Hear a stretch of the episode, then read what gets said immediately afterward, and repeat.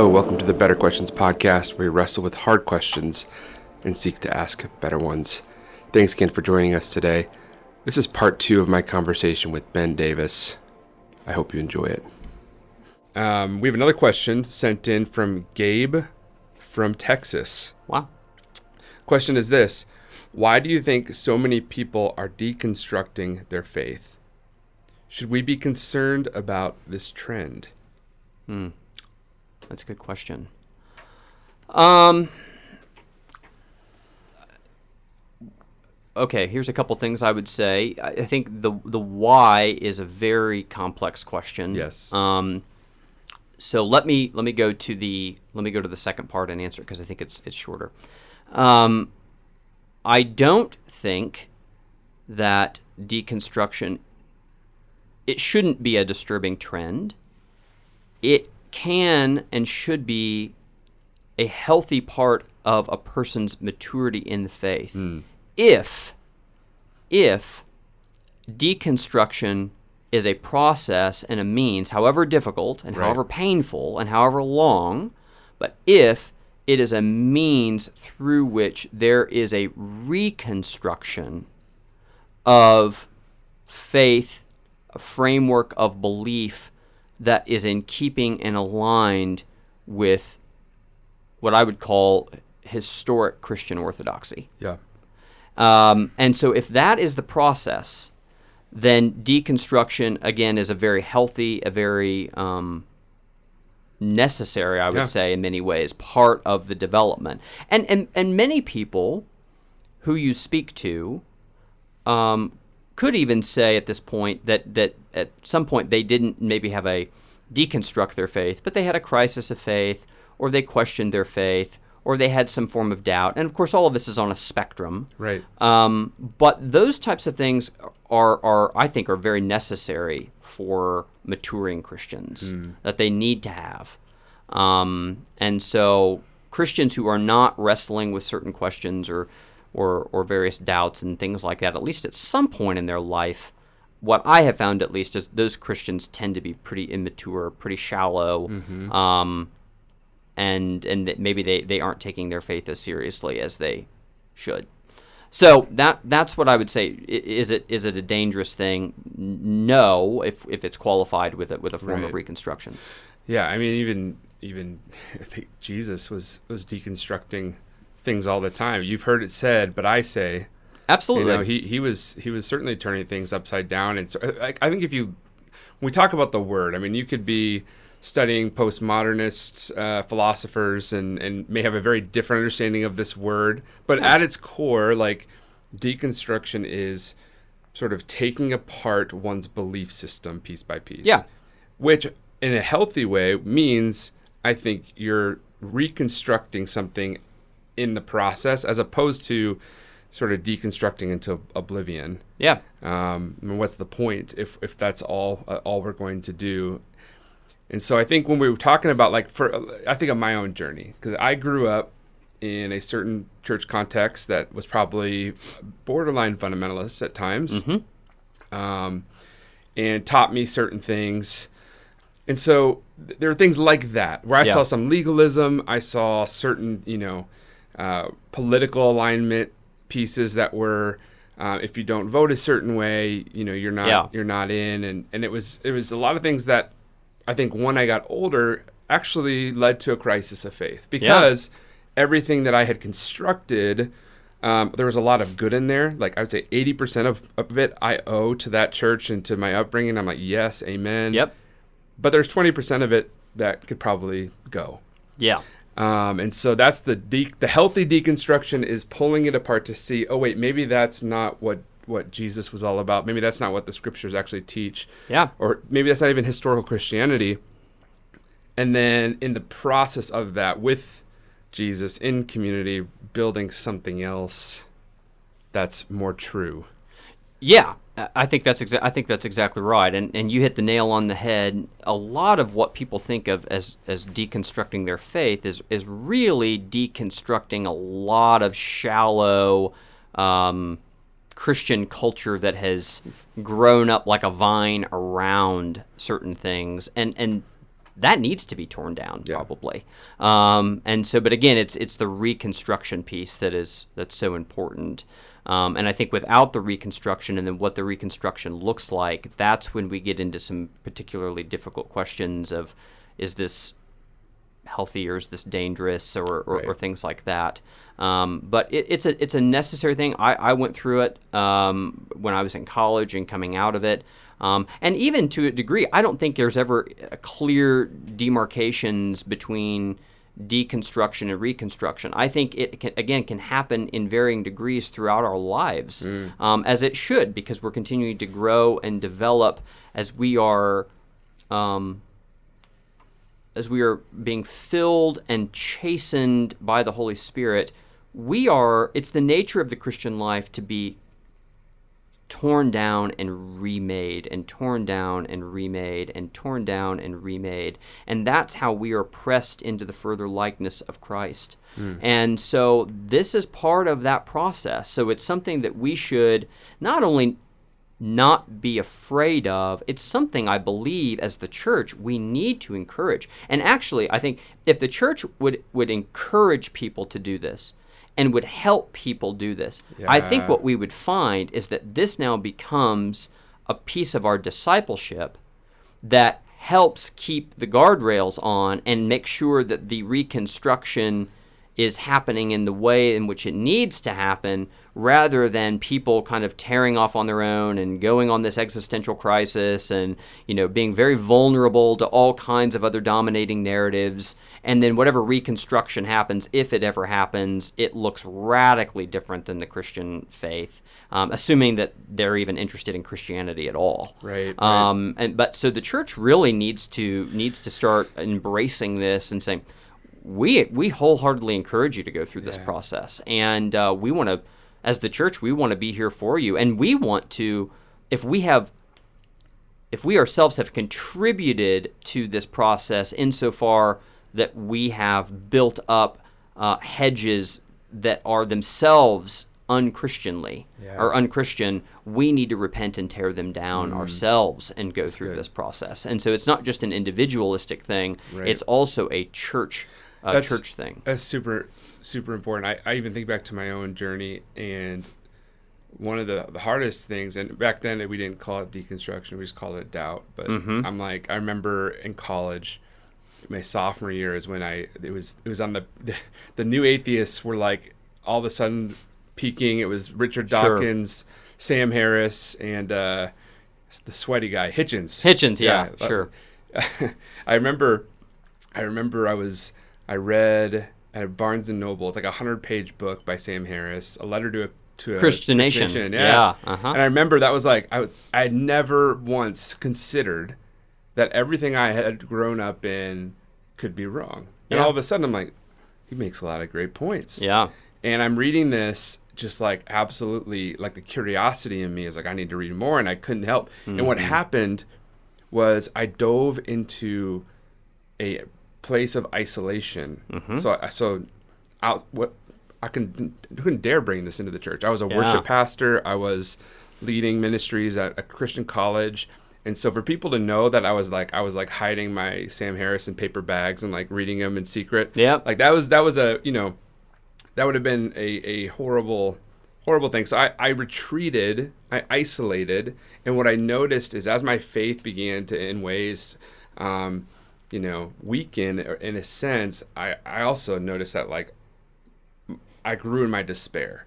Yep, i grew in my just uh, even my sin began to creep into my life in new ways. And it wasn't until i finally was like hey here's what i'm do- going through and then I, I opened up actually the first person i opened to was my mom. Um, on our way back from a summer camp i was like hey i'm, I'm really struggling. Yeah. and then i opened up to some close friends. I opened up to my former professor dr letterly Yeah. You know and he told me this great story about how he he doubted his faith for one hour Mm. um, because he was in Germany and was having these these academics tell him how foolish he was. And he said for one hour I, I said oh you know what? Maybe I don't believe any of this. And then the Holy Spirit met him and in, a, in a stream of consciousness reminded him of all the moments when God was present. And it, this is what I think happens is in our isolation when we're not sharing what we're, we're working through in community, um, we begin to see everything through a new lens, and, and the moments where God worked in our life, we don't we don't see clearly. Um, Yeah. we begin to doubt all the all the ways in which God has been present throughout our entire life. And it wasn't until I fully was like, "Yo, this is what I'm doing. I'm going through." That all of a sudden the healing process began, and for Yep. me, I was able to be like, "Oh wait, where where are the points in where some of what I grew up with is is off?" Yep. um, and and over time um, began to rebuild in a lot of those ways. And I see all of that as part of a part of my faith journey. Like, all- Absolutely. I, I needed to go through that in order to get to where I am today. Absolutely, and it's uh, that's a wonderful story, and I'm I'm I'm glad you sharing it and the importance of a people called the church Yeah. To to come around you. I, I go back into was it second chapter of Mark. Um, where and this is in the other canonical gospels as well. The friends are bringing the paralytic and they're lowering him through the roof. But then the text says, "It was the faith of your friends that healed you." The faith of your wow. friends that healed you. That's it wasn't good. his faith; it was the faith of his friends to bring him. Yeah. And so, I encourage people who are going through deconstruction, who are going through real doubts, uh, real existential crises, d- don't abandon the church. Don't leave the church because their faith, their faith, we we flatten and narrow faith into an individualized, hyper intellectualized endeavor. It's not that at all Yeah. faith itself, which which takes on a form of power and, and, and, and knowledge, and not just intellectual knowledge, but deep, intimate knowledge as we see it played out, especially in the in the New Testament, but going all the way back to Abraham. Um, that itself, in the power of the community, in this, in, in, in under the, the headship of Jesus Christ, takes on a power of its own um, through the Spirit. That people who who are wrestling very deeply with doubts and deconstruction, uh, that faith can carry them. And to remain with the people of God, to and this is, I think, one of the, the most important things that we can do as a, as a worshiping community, to at least have some um, forms in our service of, of what I would call rote prayer. Because there are there are too many people, and, I, I, and far too many people sitting in our pews today who are probably experiencing just what you did. Right. Now, thankfully, they're they're they're they're hopefully coming to our doors or still coming to our doors, but they're probably not sharing any of this. And so many of those people probably are not praying. Yeah. But if and, and when the during the times of prayer that may be hyper kind of privatized and quiet or whatever, they're just sitting there. Instead of being drawn out of themselves to pray with the church. And I tell people, you don't even have to mean it. I don't even know what that I don't even Yeah. know what it means to say I mean it. Other Yeah. than I'm saying it, I'm praying it, Yeah. and and just just do that and keep praying it and keep praying the Lord's prayer. Yeah. And and don't don't deconstruct it, don't analyze it, don't go down, just just say the words. And it has a salutary effect on you over time. And, and I think this is the other importance of at least a, a regular, if not weekly, then monthly or regular um, offering and participation in, in, in Eucharist is the same thing of going there and participating and taking this with the people of God and and taking the the bread and the wine and ingesting them and going through this even when you're really wrestling with things, even when you're really doubting, um, and eventually you will come into a clearing. Some people I know wrestle with these things their whole lives, but there are moments where they come into a clearing and they look back and they've seen their their constant participation in the people of God, certain prayers that they've prayed on a, on a regular basis, participation in, in, in the Eucharistic fellowship, and they say, Those things carried me. Hmm. Even in times of real darkness, they look back in a moment of clearing and say, Those things have carried me on. Yeah. So don't abandon those things. And for the church, continue to offer those things because there are far more people sitting in our pews today who are going through that. They're just not sharing it. And those things that we offer to them could be the means of grace that they need in their lives, um, where Jesus, even in ways that they don't not only fully realize but don't even know is happening, is meeting them in a, in a really profound profound way. So. Yeah, but it's it's a big question, and a lot of people are going through it. And the church, and not just the church, but individual Christians need to need to learn to be okay with this. They need to learn to to understand it the best they can, and to continue to minister to people. Yeah, that's good. Um, the other part of the question is is why do you think this Why? is happening? And Yeah. There's a lot there. I, I'm reminded of a, a Niebuhr quote. He said, "God made us in His image, but man, we are good at returning the favor." Yeah, Um, you know, I think the the moment we think of Jesus as a white progressive yep, is the moment you know we violated the nature of Jesus, or if we think Jesus is a white conservative nationalist. You know, Yep. we we we sort of have there's this idolatry I think where uh, so often people see a a ways in which religion is used to leverage power, mm-hmm. and in those spaces people see that and say, oh, I don't. If that's what your Jesus is about, or if that's what your scriptures are Yep. about, I don't want to be a part of that. yep, Um, and so I think that there is certainly that.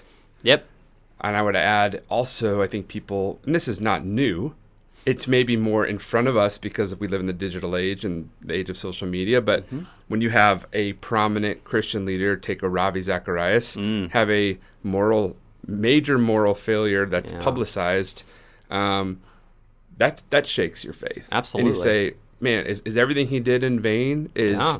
was he just a fraud the entire time? When you know, there's so many there's so many questions that I think people wrestle with when they see, hey, these prominent Christian leaders Mm-hmm. who have skeletons in their closet or or whatever. Um, but yeah, what what what else? What what do you think is behind the why this is so in our face right now? yep. Um, this is a this is this is an idea and a, and a movement um, whose time has come. This has been building for for quite some time, um, and there are various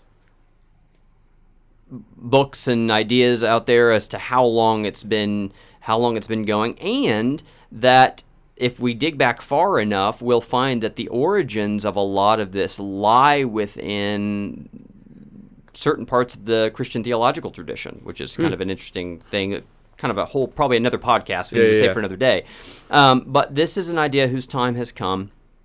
And um, we have we have broken out into into a um, a real postmodernism that is that is is there is there such a thing as as truth? Um, is all that lies behind claims to truth claims of power um, th- those types of things Right. um, and and here's the thing: you have kind of these French postmodernists, existentialists, people like Michel Foucault and Jacques Derrida and others who, who really kind of put this this stuff out there. There were others, but there, there were some of the more prominent ones. Um, and I don't I don't want to condemn or poo-poo their whole project. Um, some of their work is, especially the, the work of Michel Foucault, is is not only very interesting. It was necessary work that needed to be done. Yeah. Um, these were, in, in some ways, that he was he was calling out certain idols of the West, um, and calling out certain idols of of deformed um, deformed forms of, of, of Christian Christian culture, uh, especially in Europe and other places, that needed to be called out. Um, and so this idea of the deconstruction that we can we can pull everything apart and, and find the power uh, the power play behind it. Um, that's there's there's worth in in that Yeah. in that in in at least parts of that project. Um, and so now we're kind of dealing with more of a popularized version of that that's finding its way into just kind of North American uh, Christianity and culture. And there's a lot of different factors. I, I do think the rise of social media uh, and the accessibility through Yeah. through various uh, technological platforms is a huge contributor to that. If nothing else, than just the acceleration of it Right, um, right. is really, really is really big, and that again, that's a whole big conversation there. Um, but I think, yeah, these are ideas whose time has come. I think the thing that people need to realize is that um, power is inevitable. Power is inevitable. Yep. Uh, so it's a matter of is it is it good or bad power? And what's so radical about the Christian faith, and, and this actually, we kind of come full circle a little bit going back to the Yeah. Bible, because I would encourage people, especially people going through the existential crisis or, or people maybe who are critical or thinking that behind these, these truth claims are just power. You're right insofar that it does include power, but go and look at how power is defined Yeah. with God in Christ on the cross. Yeah. Um, no one is going to take my life from me. I'm going to lay it down and I'm going to take it up myself. Now that that is a radically Yeah. powerful claim. Um, go read 2 Corinthians 11, uh, where the Corinthian church is making a lot of grumblings and complaints to Paul because he is not a what we might call a prominent person in the community. Uh, he doesn't look the part of the statesman philosopher. He doesn't speak in the way in, in- that all of their respected philosophers and sophists in, in, in the town square uh, speak. Uh, he, he, he's not good at, at touting uh, his credentials in, in the cursus honorum, which was the way of the way of honor in Rome. Um, and so Paul says, "I know that you're grumbling about this. Uh, actually, let me boast about something. Let me go ahead and play this game with you." And he talks about his own boasting in 2 Corinthians 11, and his boasting are what we would consider to be, especially in his culture, acts of shame or things of shame. Um, I've been whipped. I've been shipwrecked. I've had all of these terrible calamities fall upon me. Um, but then at the end, he, he, he climaxes in this point of his thorn in the flesh, which he doesn't, it's kind of this enigmatic Yeah, yeah. statement. He doesn't name who this is or what, What this is or what's going on. But then has this incredible statement where it's like, the Lord is not going to take this from me. And the Lord has said that my power is made perfect in your weakness. And it's this incredible taking the world and turning it on its head. And that, at its heart, at its essence, is the message, is the gospel of Christianity, Yeah. is this upside down kingdom. And so it's not a matter of if power, power is inevitable. Right. But what shape does power take? Hmm. And the crucified Christ, the God man on the cross, bleeding for the world, is the ultimate form of power. And it's the form of power that God demonstrates as God reveals himself as the master, creator, and ruler of the universe. And that's the power that Christians are not only invited, but but really, and I know a lot of you know folks probably won't like this word, but commanded. I mean, if, if this is the life you're going to take, you're, we're commanded to live in the way of King Jesus, demonstrating the sacrificial power that he demonstrated, and and ultimately that is the his own power and the Holy Spirit working in and through us. So, um, you know, that's one aspect of this whole conversation in terms of deconstruction and power. But but it's that Christians either have not thought about power very Christianly, um, or they have, as a result, played the power games of the world Right. um, instead of playing um, the power game of the cross. And and it's only that way um, that we can that we can we can actually outdo we can one up the postmodernists uh, with with the claims of power. Yeah, bro, you just blew my mind. um, I was reminded of a, a quote as you were talking by C.S. Lewis in his book, um, Grief Observed. Mm. He's talking about his wife. Yeah. He says, I need Christ, not something that resembles him. I want, and referring to Joy, his wife, not something that is like her. A really good photograph might become, in the end, a snare, a horror, an obstacle. Images of the holy easily become holy images sacrosanct. My idea of God is not a divine idea. It has to be shattered time after time. He shatters it himself. He is the great iconoclast. Could we not almost say that this shattering is one of the marks of his presence? And it's just this idea um, that in order to for us to faithfully follow Jesus, there are times he has to come in and, and almost shatter our own um, idolatry or even just images of God himself. In Yeah. the way that like God on the cross, Jesus on the cross, is the ultimate um, surprise, if you will. Like it's not that's not what you would expect from uh, a God. Uh, in the same way, it's it, it totally is necessary for us sometimes to have that sh- shaken up in us. And I, I think of too even Karl Barth uh, in his Church Dogmatics, uh, which is like You're 10 speaking my love language Oh, here. it's like so. 10 million words. I don't even know if he read the whole thing, Yeah. but I had to read bu- parts of it. There's this one great thing he said. He said, um, after having written his book, he was asked about it, and he said, In heaven we shall know all that is necessary, and we shall not have to write on paper or read more. Indeed, I should be able to dump even my book on the ground, over the growth of which the angels have long amazed on some heavenly floor as a pile of waste paper yeah. this, Yeah.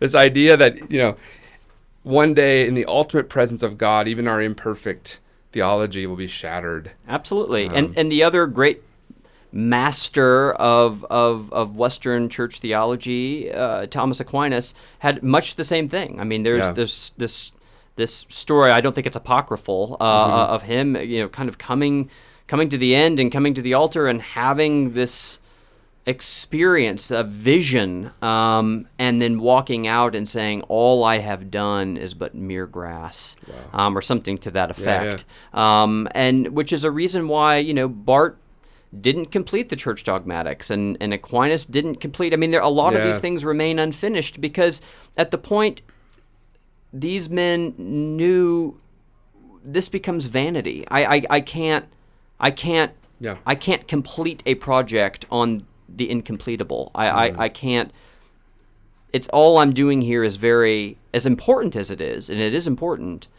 it's it's tenuous at best. Yeah Um, and uh, I think you know there is an interesting thing. You look at you know some of what what Paul Ricoeur called the masters of suspicion, um, Marx, Freud, and Nietzsche, um, and just the way in which they thought about issues of religion or God or or, or even Feuerbach that that God is just this this projection of our own kind of uh, consoling uh, ideas of who God is and our, our, our comforts and all of these things. Um, and, and again, much like Foucault and others, they're incredibly right about many of those claims. Um, but when we're confronted with the person of Jesus, God in Christ, what we see is not a projection of our Yeah. own uh, wish fulfillment or comfort or, or, or you know psychological consonance or anything like that. Uh, we are we are confronted with this steely-eyed, wild, um, desert prophet who in one way comes to us with a fierce word of repentance and another with a with a fierce word of consolation. Yeah. And that is nothing that we could conjure up in our own human imagination. Uh, because when we come to the Gospels and we really are, are, reading the Gospels and we're seeing the person of God in the person of Jesus of Nazareth, um, we are unsettled. We are unsettled. And this is no longer about wish fulfillment or psychological consolation. Um, it's about being confronted um, with the otherness of who God is in Christ, and um, and it and it should shake us up, rightfully so. Um, and I think part of the problem, actually, for the deconstruction, is that too many of the people who are now really in, in deconstruction mode, um, either themselves at one point um, or, or, or the churches or the people who they were around who, who were who were Christians were not allowing themselves to be as discomforted as they needed to be by the person of Jesus. Um, and so the faith had become too comfortable uh, to them. Uh, their claims to knowledge and to truth had become too comfortable to them. They had not been shaken out of that. Um, and so then when the when the the crisis comes or suffering or all of these other things, um, instead of going back and actually seeing that those things were always really there in Scripture and they've been there for two thousand years in the church, it's it's it's unfortunately well, I guess all of this wasn't really ever true, and Yeah. science has proven that as such, and that's a really unfortunate way to, to go because n- none of that's true. Right. None of that's true. Right. And there are plenty of things we could say, especially in light of COVID now, about issues of science and claims of knowledge and truth and all That that. is so. that is another podcast. That's another It's, uh, podcast. That's another it's A podcast, great yeah. conversation though, and I, I again the other thing I think about in this is, um, just the way because you're probably not on TikTok. Uh, no, I'm, I'm not. that's I actually just found out what TikTok was like two weeks ago. I had no idea. I heard the So, name. I had no idea I, back when I was doing youth ministry, I, I would dabble just to kind of be in the know. And That's what you need to do. occasionally I would stumble across, um, you know, it's it's this sort of trendy, progressive take, and they, they would they would get pique your interest by saying things like, "Did you know that?" What Christians don't want you to know is that there is a gospel of Thomas, and then they would Ah. some Gnostic gospel, and and and would say, "Did you know that in this gospel?" And then they, you know, they they reveal some horrific thing that or whatever, Oh yeah. and it. But you can imagine for a young formative mind how enticing Yeah. and how at the fingertips. And, and one of the things that I that I'm seeing, I think more often than not, is so many people are trying to fit the kingdom of God or, or the ethics of, of Christianity into our own ideological categories. Sure. Whatever whatever your agenda is, whether it's you know conservative, progressive, or, Yep. or whatever, um, and it just I just don't think that it work it can work like that. I think you know I, I think back in World War II, Bonhoeffer was simultaneously um, have to stand up to his Christian brothers and sisters who are giving into the Third Reich and to the Third Reich itself. Right? This this this idea that he's being hit from every side and yet remaining faithful to historical Orthodox Christianity. Um, that doesn't fit in whatever ideological trend of the day Yeah. especially in you know North America in, in 2022. Like it, it's it's just hard to have these conversations when we we often mesh the two, Yeah. And I think that's what leads to to a lot of people's wanting to really. Uh, that's why deconstruction I think has become so trendy, um, because it fits other agendas. Absolutely, often. absolutely. Uh, you, you touch on a really good point. It, the, the the trendiness of it. Yep. Um, which, and oh, I hope I'm not opening up a giant Pandora's box here. Uh, but uh, the issues that I have with with with these the trendy or the fashionableness of a lot of these cultural tropes um, is that they they are at best a distraction, if not a suppression of what is genuinely going on with some people. Yeah, yeah, So, for instance, again, I know this isn't part of the conversation, but I think it helps illustrate it. yep, Um, when when everybody who has a lighter pigmentation of their skin is inherently a racist, mm-hmm. and and there and, and we're finding we're all hammers, and so everything is a nail, and everything somehow has some type of racially motivated agenda behind it. Right, what that can do is becomes an, a very abstract thing that either becomes a trendy bandwagon for some people to jump on to show, oh, look, I'm actually not a racist or I'm enlightened or I'm progressive, so I'm going to jump on it. And then a whole other group of people to say, well, that's all just the liberal media or, or, or some big conspiracy theory to control us, therefore I'm going to ignore it. Both of which are false responses right, to a movement and then what it does is it then either suppresses or or or distracts when there are real instances of Yeah, yeah. real racism and real injustice. That's a great and so then when you are identifying it or you see it firsthand or whatever the case may be and you speak up either um, you you know you're, you're labeled one way by one group or or something by another or or maybe you know you happen to to be in a situation where it's not clear if it was a form of kind of blatant racism or there's more nuance here or there whatever and then another group chimes in and so eh, creating these trendy bandwagon things don't help for people or instances when when the real thing actually happens That's a great and so then there are people who are really going through huge existential crisis of faith. They're genuinely searching. They're they're really going through the throes and perhaps maybe have been for a long time, yeah, but now they're they're used in some way as a prop by one group or another group. And I'm not saying this happens in every instance, but that's typically how these things work. Yeah. Um, instead of us having really serious conversations uh, about how these things play out and how they're affecting people Yeah. in the very concrete, and and all the conversations about you know issues of justice uh, now, which are somewhat tied up with racial, but other issues as Sure, well. sure. You know, we need to have really serious public conversations about what justice is and how justice is applied and a proportionality and get really serious about this.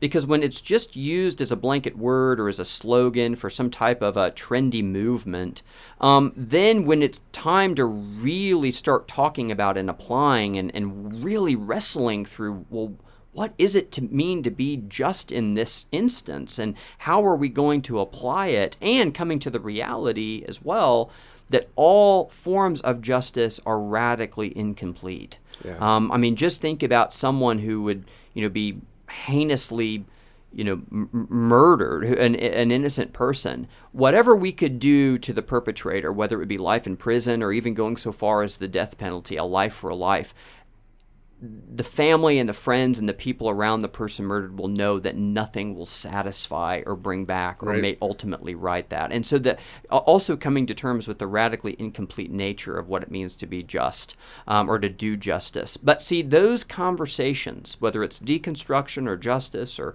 race or whatever, it's it's difficult to speak seriously and in a nuanced way and, and, and, and in an honest way about these things when they become um, trendy movements or, or, or, or certain slogans that we want to post on our social media account to look a certain way. Or it provides then cover for other people to say well that's just those people they've gone woke or they've done Right. x y or z therefore i can ignore that entirely Yeah. um, It or doesn't, it doesn't move the needle. Exactly, exactly. And so, for those who may be listening who are genuinely going through crisis of faith and deconstruction or whatever, um, you know, get with a church, come to this church, reach out to Matt, talk to somebody, and and and really walk through it with others in your church or find a church to walk through it. Don't allow yourself to be pulled by cheap consumeristic narratives that are wanting to to take advantage of your situation rather than try to help you through it.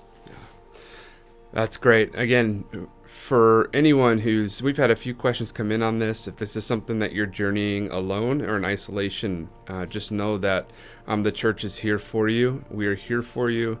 And don't ever hesitate to reach out. And um, again, Ben, thank you so much. This has been amazing. Thank you, Matt. Hour flew by. Yeah, it's been a lot of fun. Um, and so we'd love to have you back on. And again, all who are listening, thanks for joining us. You can send your questions in to betterquestions at eastminster.org or go to our website, eastminster.org slash betterquestions. Thanks again for joining us. We're back to our Monday, Thursday episode drop schedule. So join us. This is, uh, if you're listening now, this is probably a Monday, but join us again on Thursday for another episode. Thanks again. Until next time, grace and peace.